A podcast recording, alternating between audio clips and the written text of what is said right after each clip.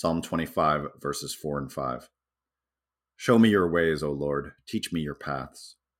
Guide me in your truth and teach me. For you are God, my Savior, and my hope is in you all day long. The psalmist uh, repeats the word teach, and I really focus in on that in what I write. Uh, because where would we be without teachers, and particularly ones that affected the whole course of our our future life?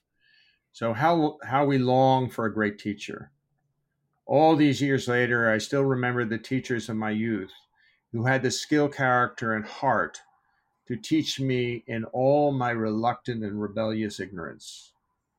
What patience and forbearance they had the reason I'm writing that is because I had actually um, three teachers in mind uh, uh, Mr. Charles, Mr. Briggs, and probably the most important to me, Mr. Keller, uh, who was an organist and a musician. And he was the housemaster of the house I was in, in the boarding school I went to.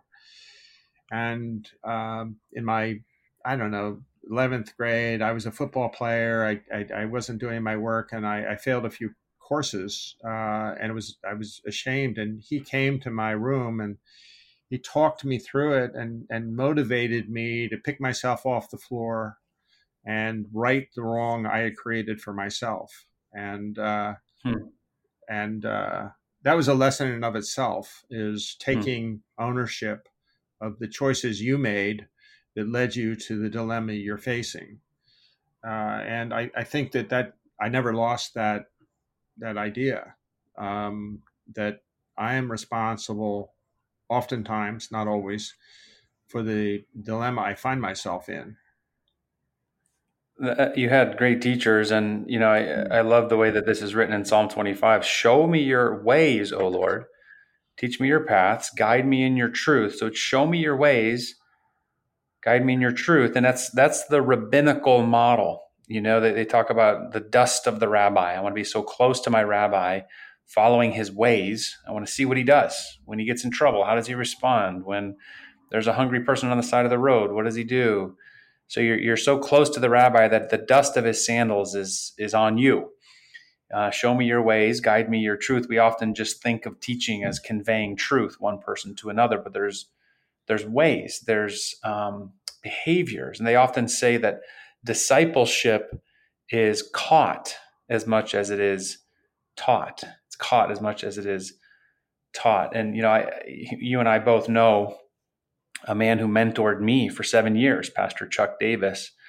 And he and I had the kind of relationship where we just did ministry together every day. We talked, we processed things together, and you know, he was like my rabbi, so to speak. I was learning how to become a senior pastor by working with him. And now, you know, I have the privilege and honor to do the same with the associate pastors here at the church. It's just basically constant conversation. It's the guide me the truth, but it's also show me your ways, just bringing them in to the process of leadership. It's the model and it has been since, you know, since Jesus was around and even before him. Yeah, I was I was thinking. Uh, you know, I'm glad you brought up um, Pastor, senior pastor, former senior pastor Chuck Davis, because uh, when we started out our recordings in 2010, which carried all the way through last year, we did 1,100, something like that. Wow.